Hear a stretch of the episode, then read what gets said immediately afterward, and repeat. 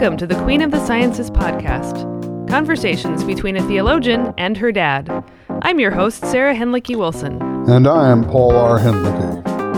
Hello, hello, happy 2023, and welcome to Season 5 of the Queen of the Sciences podcast. And in order to start off this new year with a bang, Dad and I will be discussing vocation in the era of BS jobs. Now, as if you have looked at the title of this episode on your podcast app, you have noticed that the word, in fact, is bull, then with 4 asterisks following.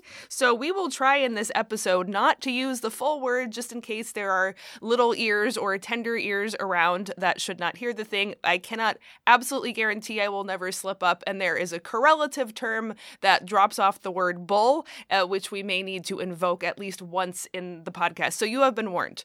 But anyway, so we are working from this book called BS Jobs by David Graeber, an anthropologist with anarchist leanings. Might surprise you that we are found this such an important source text, but both Dad and I read this book and immediately cottoned to finally making the point of connection between the crisis in the Reformation doctrine of vocation, with which we both strongly adhered to, and our concerns generally about malaise and hopelessness and the workplace and the workforce, and this was very illuminating to us both. So we are going to work through this book and then try to figure out how we can speak from this Reformation doctrine of vocation to the situation of BS job. So Dad, why don't you take us off and running toward vocation and why it matters here?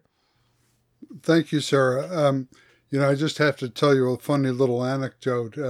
We had a family reunion last summer, and all of my little nephews and nieces and their children were in the house. And one of the little boys was in my library looking around, and he went to his mother and said, "Uncle Paul has a book with a dirty word on the cover of it." Oh, that's cute. I hadn't heard that one. Yeah, that really happened. Yeah, He argued that many well-paying jobs in the current economy do nothing productive, and many others do positive harm. And he published an essay to that effect in 2011, which got a huge resonance. So subsequently, he did a lot of research backing up the claim and invited testimonials, and most of the book he published in 2018. Most of the documentation and illustration of his claim is provided by these first-person testimonials. But why is this of concern to theology, particularly in the Lutheran tradition? Well, our peculiar doctrine of sanctification, which is sometimes called the priesthood of all believers, and more substantively called the doctrine of vocation or calling, the doctrine of being called by God to a particular work in the world. This is how we understand the Spirit's work of sanctification, who is in the business of making holy what is otherwise secular and profane. So the station at work in the world in Christ by the Spirit is transformed into a calling, a vocation of loving and truthful service to the neighbor. And this is very important in the Reformation tradition, this understanding of vocation, not only Lutheranism, but the other magisterial Reformation, the Reformed, have a similar idea that we'll get to later on when we talk about the so-called Protestant work ethic. But I think, that if it is in fact the case, as David Graeber argues, in our current economy, that too many jobs are just plain BS, what does that do to the doctrine of vocation? How can you sanctify something that's insubstantial, that's not really there? I think that indicates there's a real crisis for us in the doctrine of vocation. And I suspect that one of the reasons why ideas of models of discipleship have become so current, in a way rivaling, even replacing, the doctrine of the priesthood of all believers and vocation, is that people realize that the work they're doing in the world is so much BS. I've heard people tell me, as pastorally, tell me as a pastor, I'm not good for much, but I can make a lot of money, and that's what I do for the kingdom. So I'm not very proud of what I do, but I do make a lot of money, and I can pay for stuff, pastor. And so this is kind of the problem that I want to get focused on. Of course, we understand priesthood of all believers does not mean I get to be my own priest for me, myself, and I. It means I get to be in Christ a sub-priest of the great high priest, mediating the agape love of God in Christ to the neighbor in need, being a priest not for myself but on behalf of my neighbor, administering the merciful and redemptive love of Christ. How is that possible, however, in an economy in which so many jobs are so much BS? That's the issue.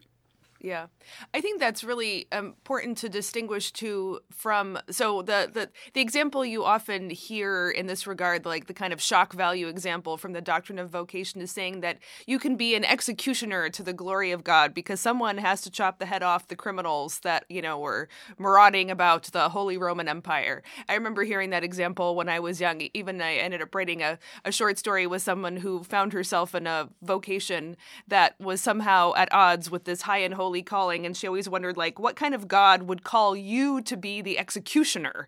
Yeah, but in the way that Luther talks about that, that's actually not a BS job. It might be a listener be warned, a shit job, like a job that nobody actually really enjoys, but has to be done, necessary, like garbage collector or the person who deals with the biohazards in the hospital, all those kind of jobs. They're lousy, they're not particularly pleasant, but they're actually necessary and essential. And I think the executioner point is that there can be even lousy jobs, nevertheless, that are necessary and you can glorify God in them. So what we're pursuing here is a category that it must have existed also at Luther's time.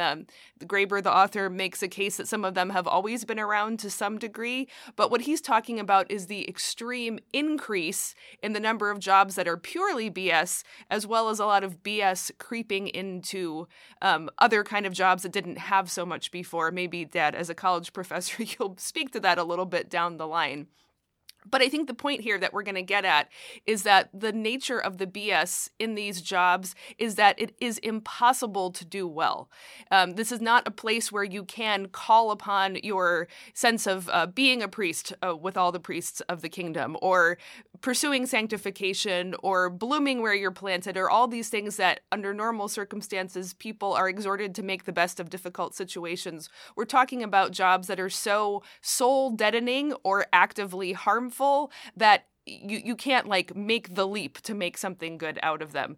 And I have to say, for me, this is why I recommended this book to Dad in the first place, is because I can't remember now how I came across it, but this was a real eye-opener for me. I have mostly had jobs that were rewarding, even if very challenging at times, and I've had a couple of lousy jobs, but I've never had a BS job, and this was a big wake-up call for me to realize how much of that is out there. And Dad, I think it explained to me when you've talked about your students talking about wage slaves and, you know, longing for communism. And I was like, you know, communism is full of BS jobs. I had not realized how many BS jobs there are in our economy as well. And so that's what Graeber really documents very well here.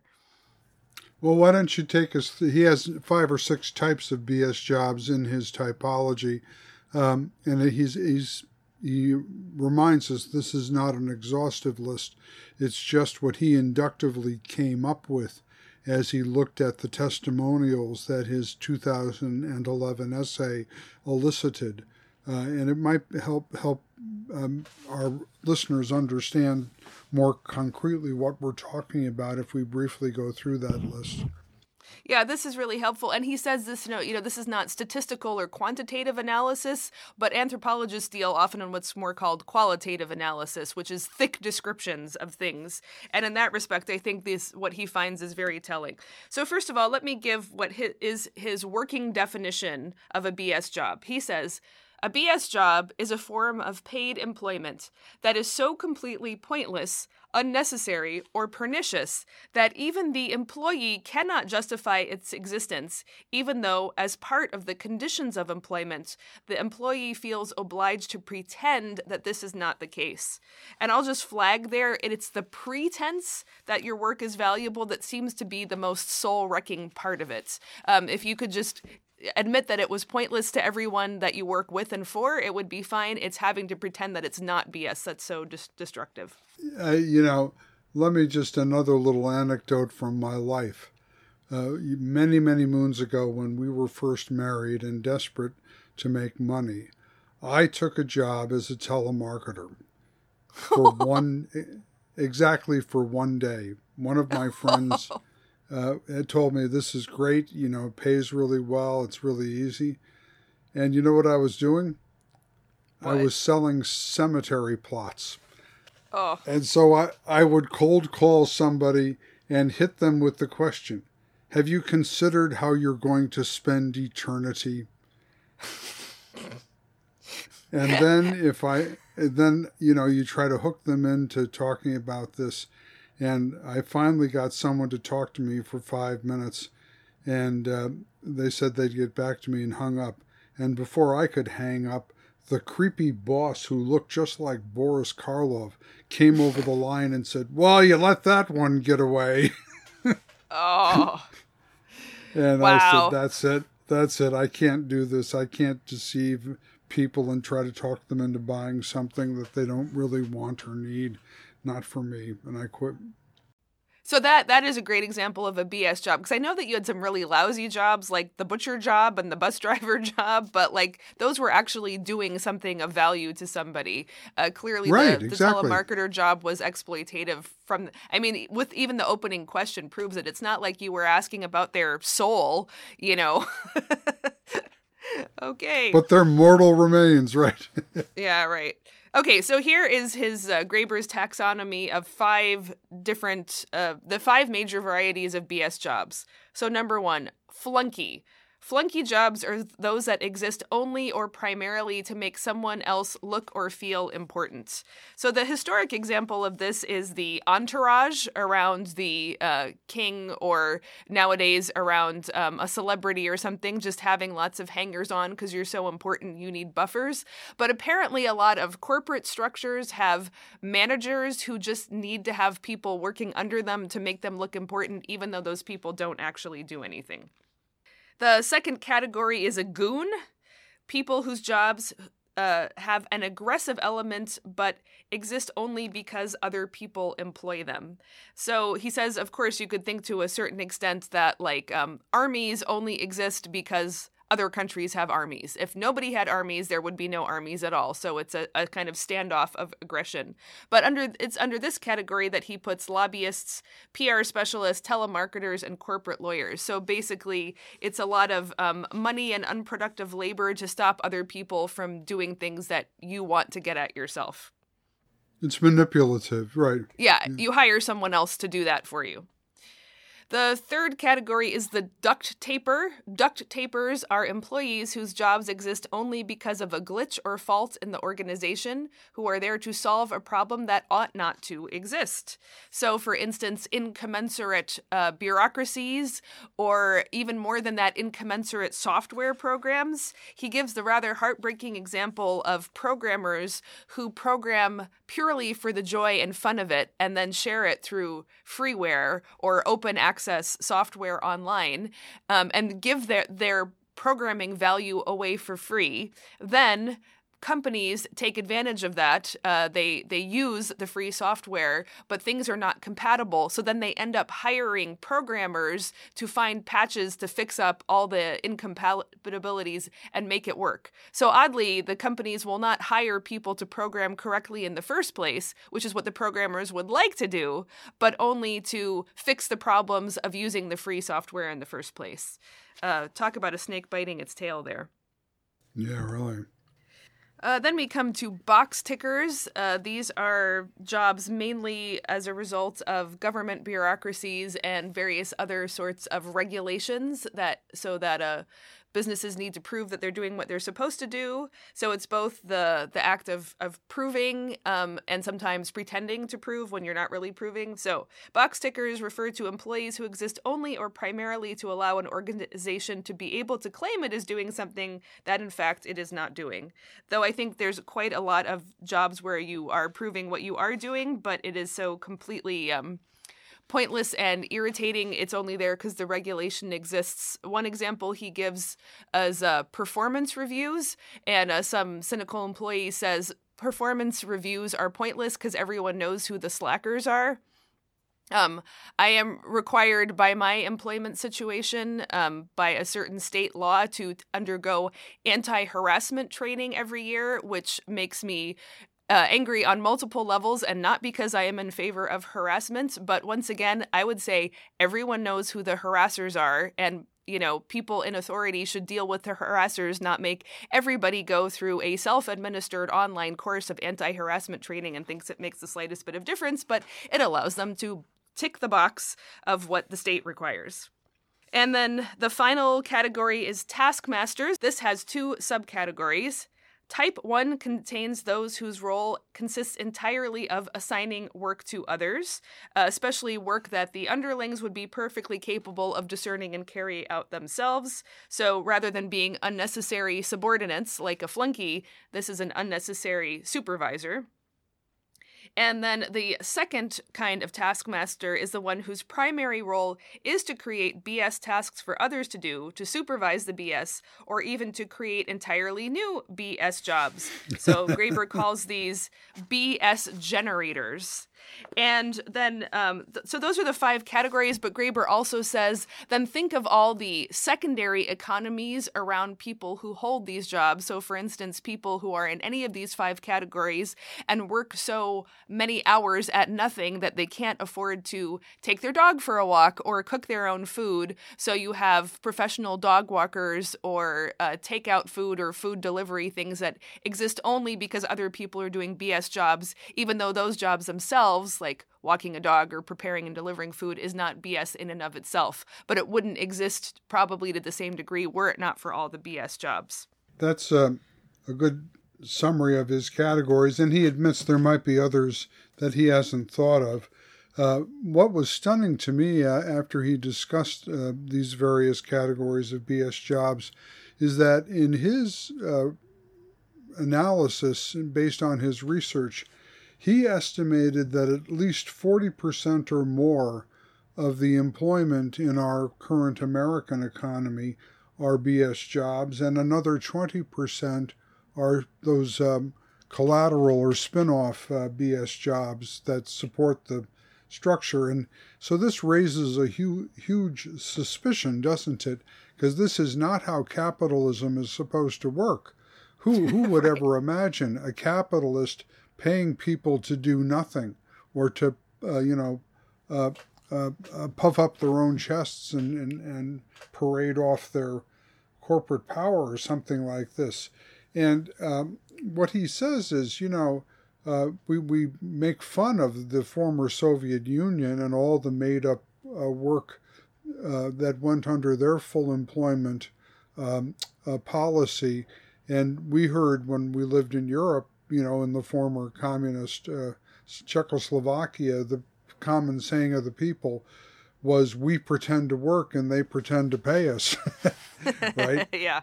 And what he's saying is that the same thing is happening right now in the Western economic regimes. And it's the same need to have a facade of full employment to perpetuate in Graeber's mind, a very unjust distribution of the benefits of technological progress and automation. We'll get to that more later on. But I would just like to, at this point, mention a few of his thoughts on higher education, which is very important to me. People may have listened to the bonus episode from last winter, last December, about my swan song farewell at Roanoke College, in which I raised some of these issues.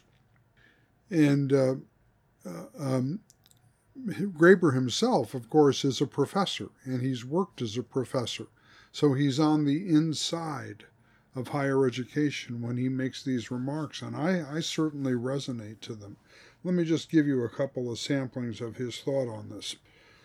He says, "It's clear that there's a problem, and the problem is getting worse. I don't think I know anyone who has had the same job for 30 years or more who doesn't feel that the BS quotient has increased over time, the time he or she has been doing it. I might add that this is certainly true of my own work as a professor. Teachers in higher education spend increasingly huge amounts of time filling out administrative paperwork." That's end quote. And I think what he has in mind here is the administrative takeover of university education. And the vast expansion of the administrative bureaucracy. And I experienced this in the convoluted business of so-called assessment. In other words, as if our actual grading of students, were not a genuine assessment of how the students are doing and how we as teachers are succeeding with our students. But parallel to the entire grading system, the administrators required a brand new set of rubrics assessing whether we were achieving our pedagogical goals. And this required enormous amounts of paperwork and quantification and scrutiny and sending the reports up the chain, and then they get sent up to the regional groups that give accreditation to a school and so forth and so on. I just was amazed at the time how much time, energy, and financial resources were being spent on so-called assessment. But it's even more serious for me. It's what this is doing to education and what it's doing to the young people that are being educated as higher education accommodates itself to this BS economy. This is what Graeber writes. It is not for nothing that I refer to the results as spiritual violence. The violence has affected our culture, our sensibilities. Above all, it has affected our youth, young people in Europe and North America in particular, but increasingly throughout the world, are being psychologically prepared for useless jobs, trained in how to pretend to work, and then by various means shepherded into jobs that almost nobody really believes serve any meaningful purpose. I think that's a pretty damning indictment, and I think there's a lot of truth in it. And I think from what you've told me, you've seen that despair in the students, especially in the last 10 years of your teaching. Yes, and I also really despise what it's done to the liberal arts, because when I began teaching, there was a genuine reverence for professors in the humanities, and we were admired and treated as mentors leading young adults into the great conversation of civilization. And, of course, at a very exciting time in which Western civilization was becoming more globally aware, more cross-culturally sensitive. It was all wonderful developments. And erudite professors who could induct young people into this magnificent, expanding conversation were respected and treated well by the students. But I witnessed over my career how students were increasingly assuming a consumerist mentality. In other words, I'm paying you to give me A's, and if you don't give me A's, you're a bad professor, and I can punish you. You know, so that, I mean, I'm being a little bit exaggerating to make a point, but I think the change that I'm describing is quite real. I think it probably, as much as anything, it's the parents who are shelling out for the very expensive college education who wanted to see you deliver the A's, and probably the students were parroting that and their parents' anxiety about whether they'd find a job unless they got top grades. Right. Okay, well, let's move on. That's just an illustration of BS jobs, how they affect higher education. Well, I'd just like to say a few things. This is a little venturing out of our strengths and specialties, but I think it's worth saying a few more things about how many BS jobs can possibly exist, because like you said, this does not make sense in capitalism as Adam Smith or even Karl Marx ever knew it, so how this came about. So apologies to those who specialize in these things, but I think we have to explain, at least to some degree, where all these jobs are coming from, and we can go from there on to our more proper domain of talking about the spiritual violence done and how to get back to a real vocation for people. So I just have a few things I wanted to lift up. So one of them actually is automation. So there have been, this is a limited explanation, but it's an important one. There have been predictions from the beginning of the industrial age that lots of jobs would be lost from to machines on the part of people. And everyone is familiar with the term Luddite, and it comes from those who smashed the looms because that was taking away the work of the weavers. And, you know, it's kind of a joke now. Like, you know, who would even want to continue to do the back-breaking, finger-wrecking labor of weaving by hand when... even on a hand loom, when you could have a machine do it much more quickly and efficiently, and then the weavers can go off and do something different. And this happens again and again, even now when people talk about or there's concern about jobs being lost to robots and machines, like, well, but yeah, how great is that industrial job anyway? So one thing Graeber makes, I had not thought of this before, but it got through to me this time, is that actually an automated loom to weave, to use the Luddite example, is actually making use of very ancient and widely shared human knowledge about how to weave cloth that has been shepherded, preserved, and guarded through long human experience by this group of people called weavers. And, you know, we know in the Middle Ages there were guilds that protected this kind of knowledge. And so if you look from the perspective just of making cloth faster produced and therefore more affordable for consumers, of course you have to say it's a good. But then this would, I guess, be the more kind of Marxist critique about the capitalist. What the capitalist does by building the automated loom is essentially steal this long tradition of shared knowledge guarded by weavers, extracts all the value, leaves them with no value left over whatsoever and no way to compensate for that.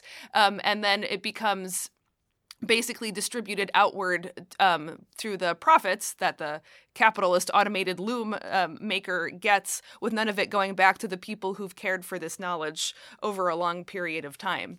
And so if you look at it from that perspective, the critique makes a lot more sense to me. And this is what continually happens, is that, of course, if the whole goal is to make things cheaper for people, and, you know, if you read Charles Dickens, you know that it used to be hard to afford two shirts. So cheaper cloth that keep people clothed, it's hard to argue it from that point of view. But what you see is a narrowing and siphoning of those who can make money off of this deep shared human knowledge. That's the problem from the producer's point of view. And the idea has been that, well, producers who lose their specialty are compensated by the fact that not just cloth, but millions of things they can buy really cheap now in a way that they never could before. So that's one aspect of why jobs have vanished, and therefore there has to be something to take the place of all these workers who now have lost their specialty. And that has repeated itself again and again and again. Yeah, I think that's a good analysis. It's basically dependent upon the labor theory of value that both Smith and Marx appealed to. that what gives any product its value is the human labor, that both intellectual and physical, that goes into transforming raw material into something socially useful. And the critique, of course, that you're talking about here is that superadded value that comes from human labor, which has accumulated through the generations, suddenly gets extracted out of the working human labor and transformed into liquid capital that can then be legally possessed by the increasingly small class of capital owners and investors. Yeah, I would make it a little more specific than that maybe, is that it is the knowledge that was preserved by the laborers. The knowledge can be lifted and extracted, which then renders the labor valueless of the original laborers. And it's true that knowledge travels faster than anything else. And so nowadays you often hear complaints about how China has stolen all sorts of intellectual property developed in the West, and now they are making industrially what they didn't come up with themselves. Well, that's actually the same complaint that the Luddites had hundreds of years ago. Right. And so what is Graeber's analysis here? It's not, strictly speaking, a classical Marxist analysis. It's a little bit more nuanced than that.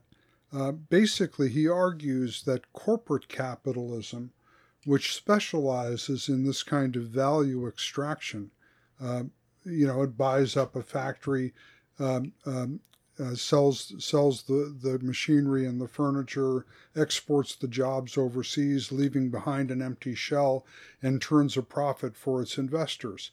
And that's the kind of thing that has gutted the industrial working class, especially in the United States. Corporate capitalism working along those lines. And Graeber argues basically that the corporate capitalists realize that in order to keep the game going, they've got to buy off a lot of people with BS jobs. They've got to at least somehow share the wealth so that there's not a revolutionary situation and people don't realize how they're being exploited. So he says corporate capitalism has become something neither Smith nor Marx would ever recognize, a big money laundering scheme in which the massive profitability produced by technological advancement, automation, robotization, have been captured by financial oligarchs and distributed like stolen loot to pacify the masses and keep the game going.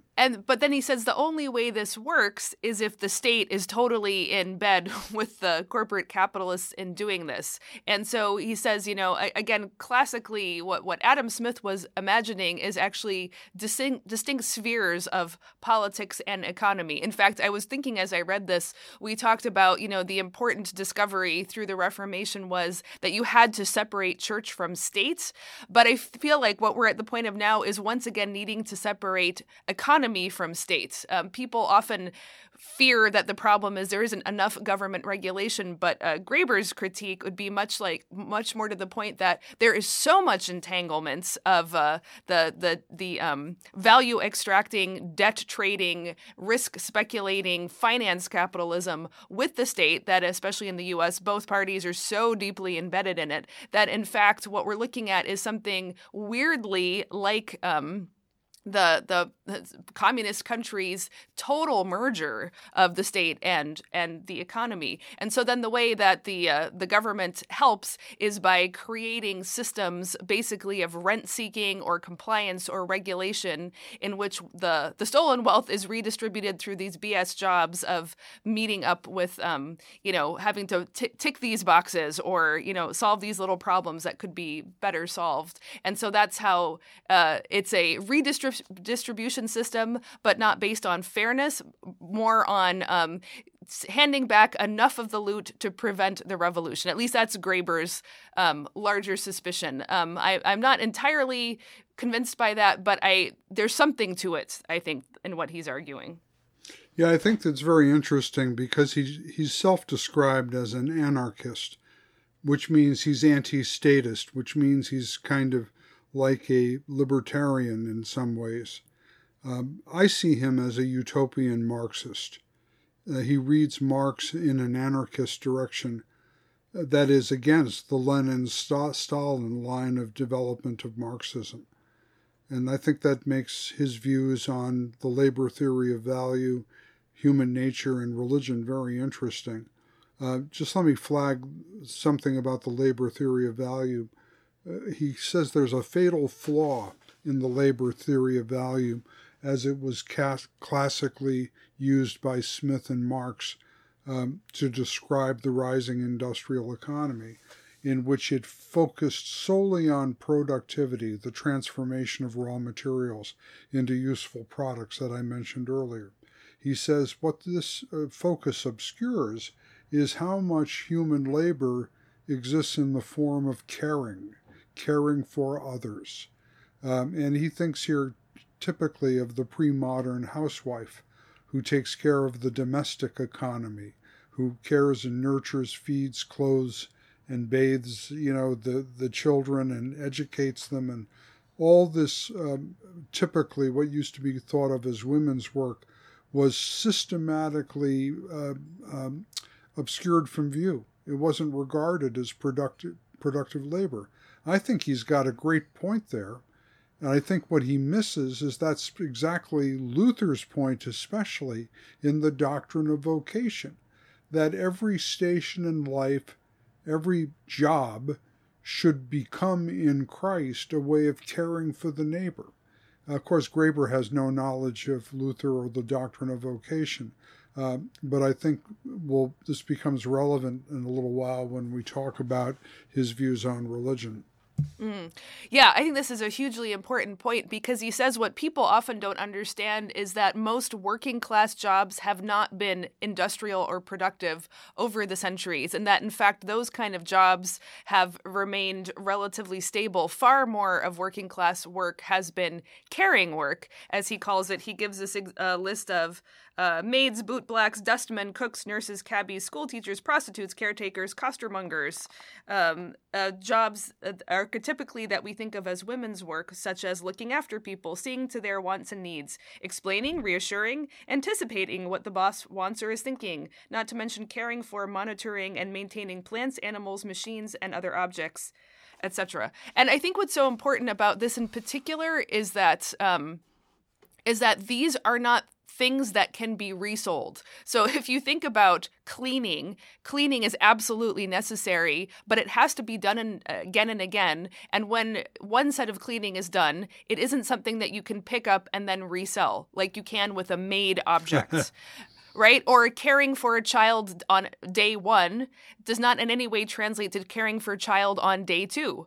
It has to be done again and again. It's repetitive work and it cannot be resold. Whereas if you make something, manufacture, produce something, there is an ongoing existence to it. And so that makes for a very different kind of work. And like you said, if you think only in terms of productivity or creation or transformation of objects, you miss all of that kind of work.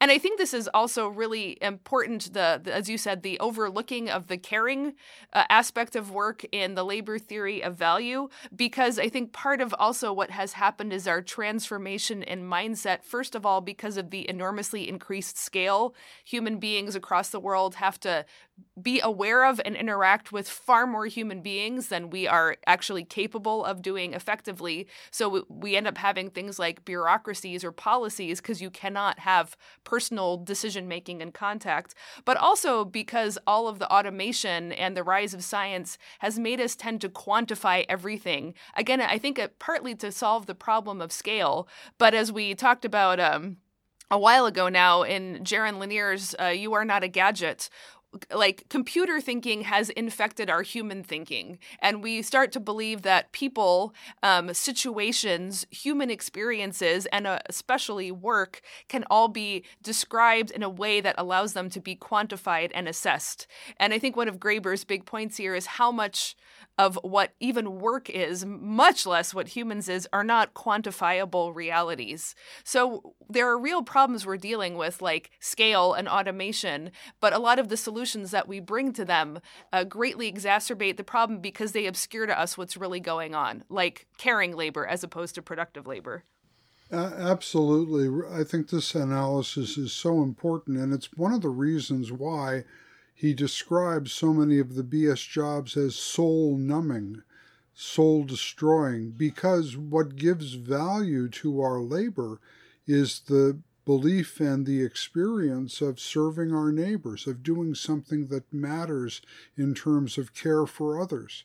And when we are robbed of that, we know that we're fakes. We know that what we're doing is BS. And this is, it leads us to a very conflicted self that says, I'm doing it for the money, but God, I hate what I'm doing, and I find no meaning in it. And how many people are in that predicament? That's one of his profounder psychological points. But let's move on, Sarah, to the discussion, his discussion of human nature, because I think that's interesting. Okay, lead us away there then.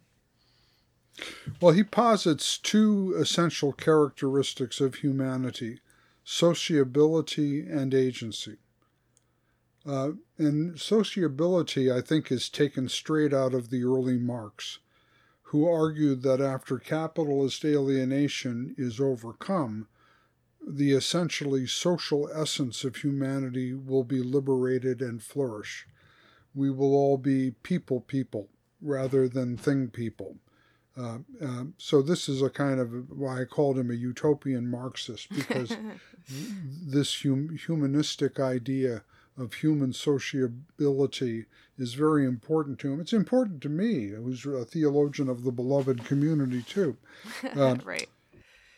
Well, and part of this is that he really wants to push back against the idea that if people are not forced to keep busy by having to have a job to pay for their livelihood, they'll just do absolutely nothing. He's confident that the vast majority of people will find some good way to occupy themselves and will create and do interesting things and spend time with others in very positive ways. And so he really hates a political assumption that most people are lazy and exploitative, and that's why you have to keep them busy with jobs or humiliate them if they're not working, with the insinuation that they are lazy. Right, and we'll get into that more a little bit when we get on the Protestant work ethic that he is critical of and so forth. The second aspect of human nature for him is agency. And this is inspired by the French philosopher Michel Foucault's analysis of power, and it's basically following Nietzsche's idea of the will to power, which can be more charitably understood as the happiness humans experience in seeing what difference one makes in the world by your own actions.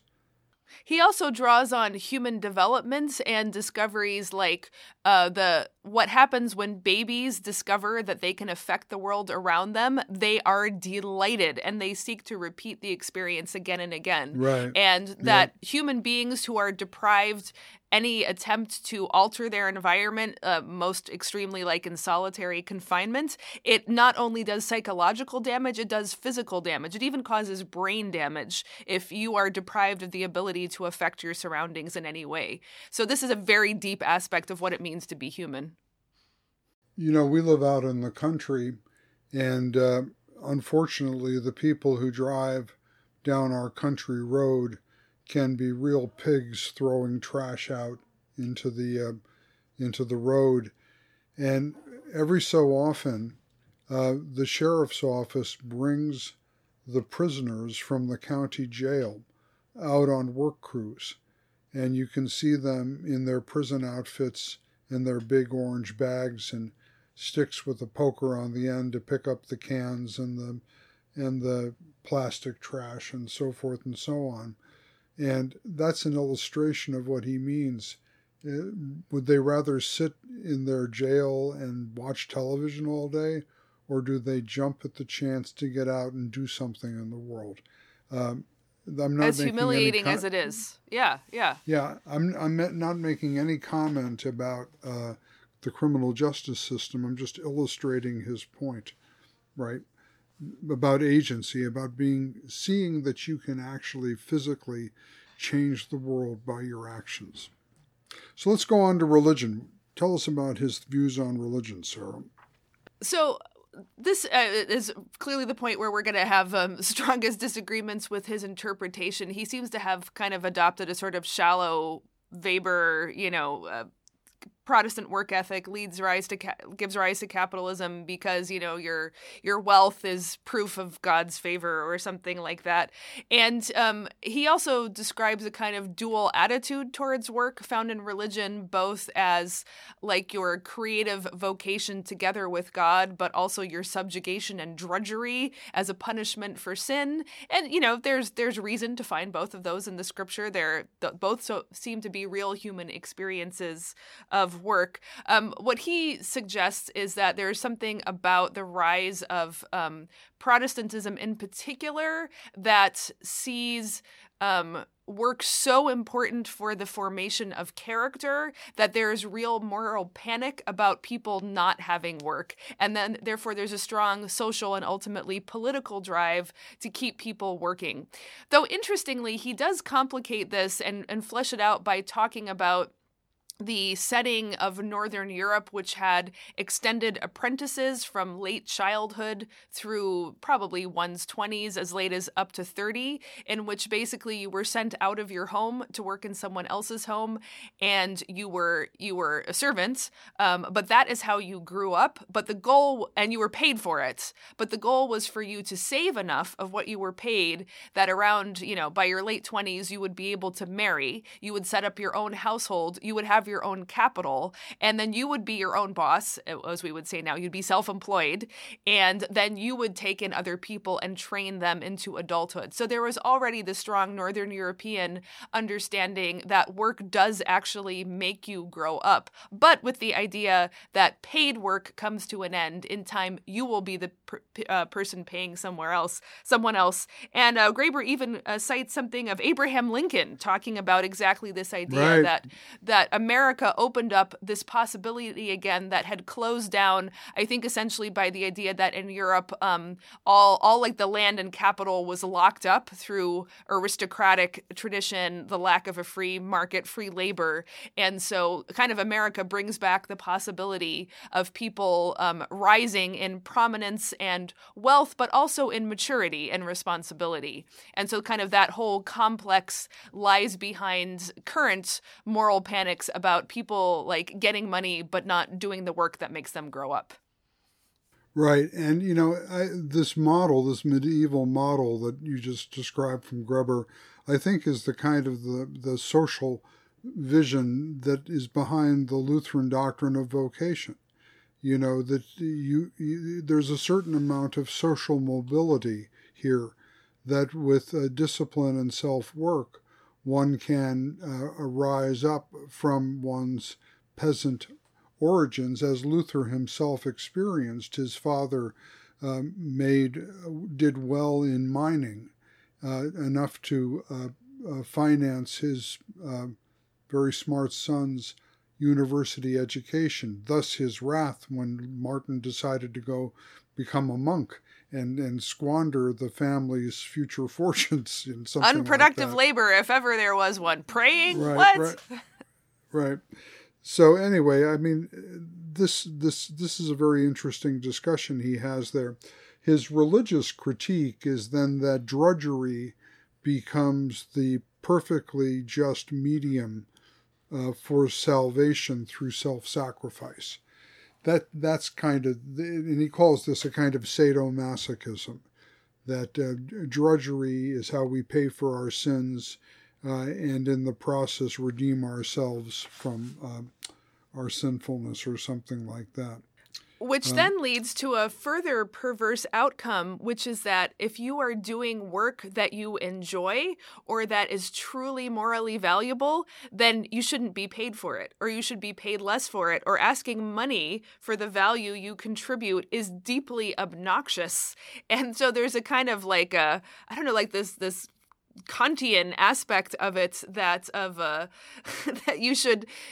The more pay accrues to people who do more hateful work, and the more you enjoy your work, the less you should be paid for it. Right. Really perverse, isn't it? Yeah. But, you know, I would just like to make a comment here of my own experience, because when I set up my press and, you know, started offering my books for sale, I started to have to think about my own attitude towards paying for other people's art. And for me, this started with, why am I angry that an ebook costs, if an ebook is costly as opposed to really cheap, and as opposed to a print book, like, so I realized to some degree I thought that the costliness of a print book was legitimate because I was getting an object, but the costliness of an ebook is an outrage because after all I'm getting is the license to read a digital file. I don't even own it, and I certainly don't get the paper. But then I thought to myself, well, then the idea is that the paper is valuable, not the content or the work that the author did to bring me that book. That is a really bizarre attitude to take. And then I started to think, well, is there some kind of resentment that even I, as a writer, feel towards other writers charging money for their books because they just made it up? And, you know, that is a funny thing about written work, or I think also like composing a tune or something. We have maybe because of this bias of the labor theory of value, we think that that transformation of a thing that then a consumer can buy and possess is something worth paying for. But the idea that anyone should pay me for a story that I came up with, or a musician for a tune that you can sing, somehow seems deeply outrageous. And the fact that so much music is pirated, I think, is proof that people don't think the music is worth paying for. They might pay for, like, the concert for the experience, or for the t-shirt, or for the paraphernalia, but not for the music itself. And I think there is, related to that, what Graeber points out is this sense of, if you have the joy and pleasure, an ability to create out of nothing, you know, a story or a tune, how dare you ask me to pay for it? You should just give it away because you have already accrued all the value in the creation of it itself.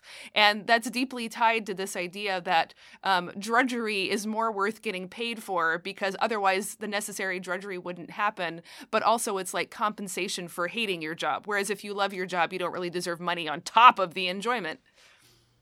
And of course, that whole sadomasochistic syndrome simply reinforces the existence of BS jobs and the salaries that BS jobs pull down for producing nothing or even positively causing harm, according to his analysis. You know, nobody quits a well-paid BS job to go become a composer or a poet, because even if poetry and songs contribute far more actual value to the world's enjoyment, no one's going to give you money for it. You can't live off of that, but you can live off the BS job. That's the deep perversion that is so offensive to him, and I have to say now to me as well. You know, one of the things I like about Graeber is that even though his roots are kind of in utopian or early humanistic Marx or something like that, he recognizes that the usual critiques of capitalism are off base, and he recognizes the BS nature of real existing socialism. And I think this would lead him to a deeper analysis of the ideology of BS jobs than blaming it on the Protestant work ethic or this ideologized form of it in the sadomasochistic attitudes he's critiquing. Because both socialism and capitalism were sibling rivals emerging out of early modernity. They were predicated upon anthropological dualism, mind versus muscle.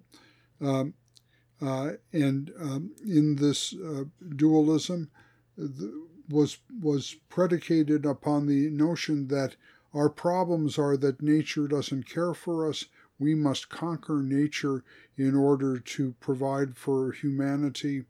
But of course, hidden in that idea is the fact that human nature is part of nature, that human bodies are parts of nature.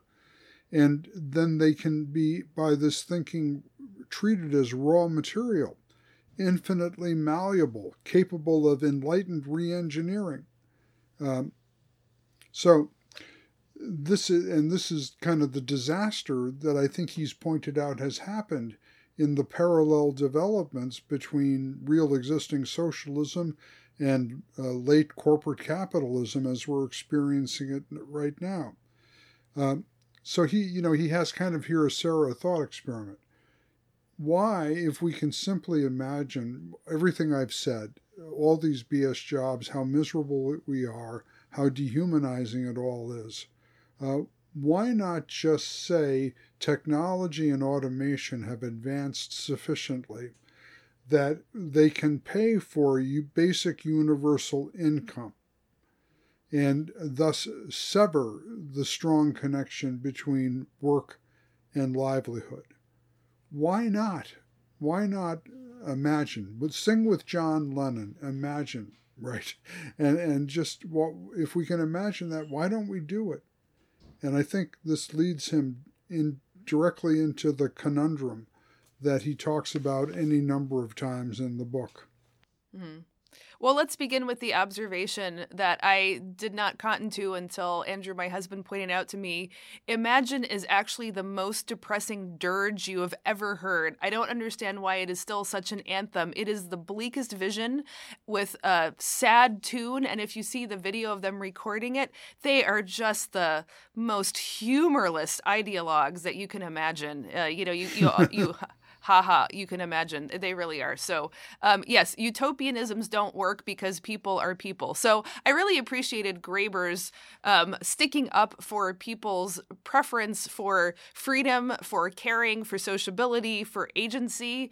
But there is kind of a quality to which, everybody is fine except for the bad guys at the top. And he sometimes gets closer to what is it within human beings that continually submit to this or won't change it. And some of those are good qualities in people, and some of those are bad. I don't think he's quite fair enough about the bad, but maybe that's because the humiliators in power are always making us out to be bad. But let's start with the positive. One reason that we stay in our system and do not undertake revolutionary carnage is because we love people. And he says there's a reason why unattached teenagers tend to be activist ideologues, and when they get married and have children, they suddenly change their tune because they start caring for other people, and for little people, and for animals, and for objects that have come into their care. And to radically change the system is to endanger everyone that you love. And, I think there's something kind of beautiful and tragic, but also wise and necessary about if it isn't totally broke, fixing it might just make it totally broke after all. Right, Sarah. This is a direct quote along those lines. Love for others, people, animals, landscapes, regularly requires the maintenance of institutional structures one might otherwise despise, end quote. Yeah, that really is a kind of a tragic articulation of a conundrum that he, I think, with intellectual honesty faces. But now here, this gets theologically interesting. He also acknowledges in this vein darker reasons for the what energizes this economic system of BS jobs, namely envy. He says envy makes the world go round. And that if that's true, the real dividing line is not then the so-called Protestant work ethic, which has corrupted our attitudes towards labor and blinded us to caring labor and valorized productive labor. But what happened to that medieval Christian inheritance that you so lovingly described, right, was the Industrial Revolution, the uprooting of the peasant classes and their transformation into the industrial proletariat, and then the rise of social Darwinism to justify these exploitative economic relationships. And that has produced our genuinely perverse, here's another quote, bizarre sadomasochistic dialectic, whereby we feel that pain in the workplace is the only possible justification for our furtive consumer pleasures. Whoa. Wow. Yeah.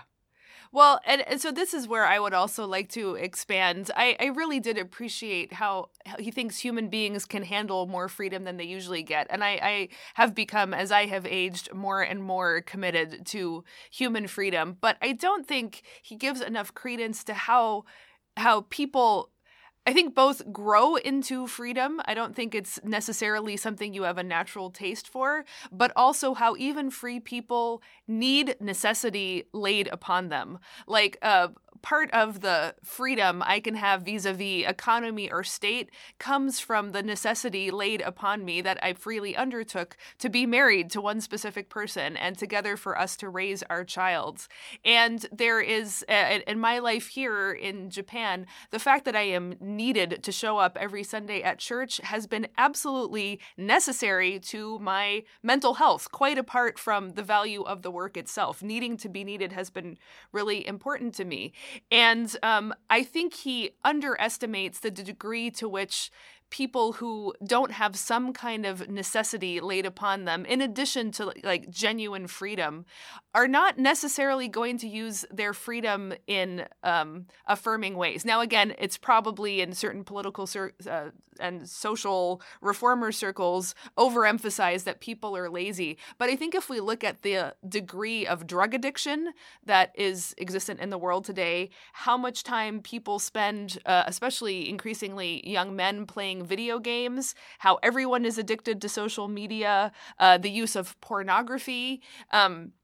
I think there's a real sense in which, like you said, this connection between furtive consumer pleasures compensating for BS jobs, but I also think because without being actively needed by yourself or others to provide for yourself, it's not so much laziness as what it takes to be a producer rather than a consumer. It actually requires an enormous amount of self-discipline and silencing the internal voices of criticism. It's much easier to consume than to produce. And if you produce, there's no guarantee that anyone wants what you have. So if you are desperate and unnecessary, one of the few things you can do to make yourself feel better is to be selective in your consumption that then places you automatically in that group with the other consumers.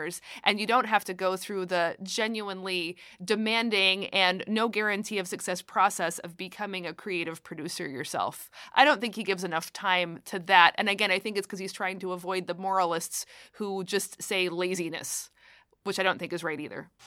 Right. It's much more a matter of alienation than laziness, I would think, given his roots in Hegel's social philosophy and Marx's social theory.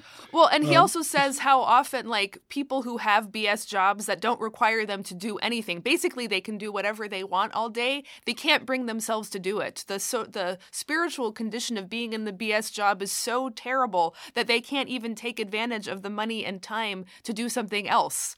So I think that's part of what makes a BS job so incredibly terrible is you can't even take advantage of it.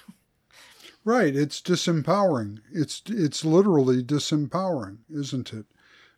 Even though you're compensated highly monetarily in many of these BS jobs, it's soul numbing. It robs you of your agency, and it forces you to pretend that you're enjoying it. That's why I think, as we're drawing this discussion to a conclusion and to make a theological punchline, I think his concluding discussion of Michel Foucault is really helpful to us, because he's grasping after a kind of distinction about power that you and I discussed in our podcast on Hannah Arendt, the distinction between power and violence. And here's a direct quote from Foucault that Graeber cites. Power is not an evil. Power is strategic games. To exercise power over another is sort of an open strategic game where things could be reversed. That is not evil. That is part of love, passion, of sexual pleasure. This is as opposed to trying to determine the conduct of others and the states of domination, which are what we ordinarily call power. So he's grasping after a distinction between genuine power, which is the exercise of agency, the delight, the joy we take in seeing that we can do something and make a difference in the world, and violence, which is a use of our agency to dominate and control other human beings in order to enhance ourselves. And then Graeber makes this comment. All of the gratuitous sadism of the workplace, politics, depends on one's inability to say, I quit, and feel no economic consequences. That's why he proposes basic universal income, which would empower people to say no to the BS.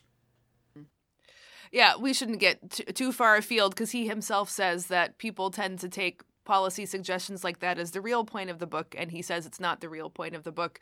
I would have my own reservations about UBI for different reasons, but I can see the point is by decoupling livelihood or survival from work, you give people a kind of leverage that they basically don't have when BS jobs proliferate. Right. And, you know, you're right to point out that he's reluctant to be understood as making a policy recommendation. He's really trying to make us think about what's gone so terribly wrong in the present state of Western economies. And to the opposing argument that he's opening the door to everyone gaming the system, he poses this counter question.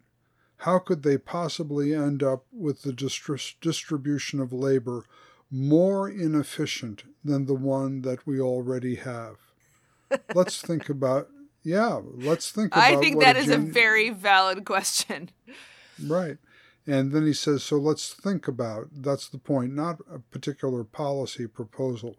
But let's think together philosophically about what a genuinely free society might actually be like. And that, I think, Sarah, segues to our theological purpose, right? That's the Apostle Paul's question in the letter to the Galatians. Why do we desire our own subjugation? Why are we willing to sell our souls to BS jobs for the sake of accumulating useless toys at the price of deep down despising ourselves for doing that? Why do we do that? Well, I mean, I think part of it circles back to his point about love, because people identify not only with the families that they're trying to provide for, but for a larger community and class to some degree. And there's a self-reinforcing cycle there. If the people around you are accumulating and consuming to some degree, if you are not on board with them, then you lose out the sociability. So, I mean, there's clearly a lot of exploitative work that goes on in advertising and in a consumer society trying to get people to accumulate things and to work at soulless jobs in order to accumulate. But I don't think I think it's the tragic mix of both the genuine concupiscence of the human soul and the aversion to the risk of being producers rather than consumers. But I also think it's a desire to please your children and to delight them and to be able to do things with friends who are also accumulating and consuming these things. I don't think it's quite so easily, those two things are so easily disentangled. Well, maybe we'll have to pursue this question a little bit further this year, because I think that the lack of an obvious, compelling alternative That's clear enough from Graeber's book. What he wants us to do is think about the problem he's described and analyzed. And I think theologically, it represents for us a real crisis in the Reformation doctrine of vocation, that I'm to find whatever I'm doing in the world in terms of my labor as a means of caring. And if it cannot be a means of caring, I'm really conscience-bound, Christianly speaking, to dissent, to withdraw my active support of it. I should not even passively support manipulation, pretense, and deception that goes into so much of the kind of labor that's going on today. And I'm not calling for a revolution, and I'm not advocating a policy, but I am saying that it's on the conscience of Christians to call a thing what it is. I mean, that's Heidelberg Disputation 101, right? The theologian of the cross calls a thing what it is. And I think the BS needs to be named. Yeah. You know, I think actually in a way it has been named, and maybe we have a chance to name it more explicitly now, as I have tried to understand why Americans consented to the lockdowns of the degrees that they did. And early in the days, I heard people celebrating it and being relieved that they got a break. But what happened basically is that the upper classes whose jobs were either BS or filled with BS got to opt out. They got to stay home. Lots of things went wrong, like if you suddenly had to homeschool your kids, or, you know, you found it was really soul-wrecking in a different way to only relate to people by Zoom. There were real costs to that, too. But I think one of the reasons the people with power acceded so fast to lockdowns is because it gave them a break from BS jobs. But at the cost of pretend valorization of all the working class people who had the shit jobs and were told that they were, you know, the primary, what were they called, frontline workers, essential workers, and they got all this fake moral praise for going out and doing the job so all the people with BS jobs could stay home with their kids. I think that was understandable, profoundly corrupt, and the only way to make it right from here is to openly admit that that's what happened and find a way to give some real value, like money, to the people who hold the shit jobs, and to have the people with the BS jobs to stop colluding with what they're doing and how they're getting compensated for it. Well, Sarah, that raises a big question for me. What if the clergy acknowledged that their own jobs are so much BS because they so quickly regarded their labor as non-essential service? Wow. Ouch. Yeah. Yeah, I think a lot of clergy were compassion hacked into thinking that retracting their services was how they were supposed to care for their neighbors. So again, I think it was this double thing, like I said before, both the best and the worst of things going on at the same time. Wow, these are deep and probing thoughts, and I think we better leave our listeners perplexed with the problematic rather than trying to find a deus ex machina in order to make them all feel good as we conclude this discussion. Well, listeners out there, if you have a BS job, or if your job is being taken over by BS, or you care for people who are in BS jobs, I think we would really, really value hearing from you and trying to understand this better, because I feel in a way this book like touched on things that Dad and I have approached from very different directions, and but finally found common ground on, and both kind of woke us up to the degree of the crisis that we are living in. And I think we both care so deeply. I mean, in this sense, we are really true Reformation Lutherans. We both really love work and valuable work and work that makes a difference. And both of us have spent a lot of time doing poorly remunerated work, paying for it in other ways just for the love of the work itself, and to realize how many people are deprived or blocked of the opportunity even to try is, I don't know, it feels like a a horrible tragedy to me in a way that lots of other tragic things don't hit me quite as personally. Wow. Yeah. Amen to that, sister. Let's leave it there. To be continued. Why do we desire our own subjugation? That's a question we have to keep coming back to. And how can we become unsubjugated without sacrificing the people we love in the process? For freedom, Christ has set you free. Stand fast, therefore, and submit not again to a yoke of slavery. Only do not let your freedom be a license for sin, but submit to one another in love. Okay, that's the quick answer to the question, but it needs a lot more unpacking. Yeah, well, that is the truly revolutionary program. Okay, well, next time on the show, actually not Galatians. That was a quote from Galatians. But we will be starting a two-parter on the Gospel of Matthew.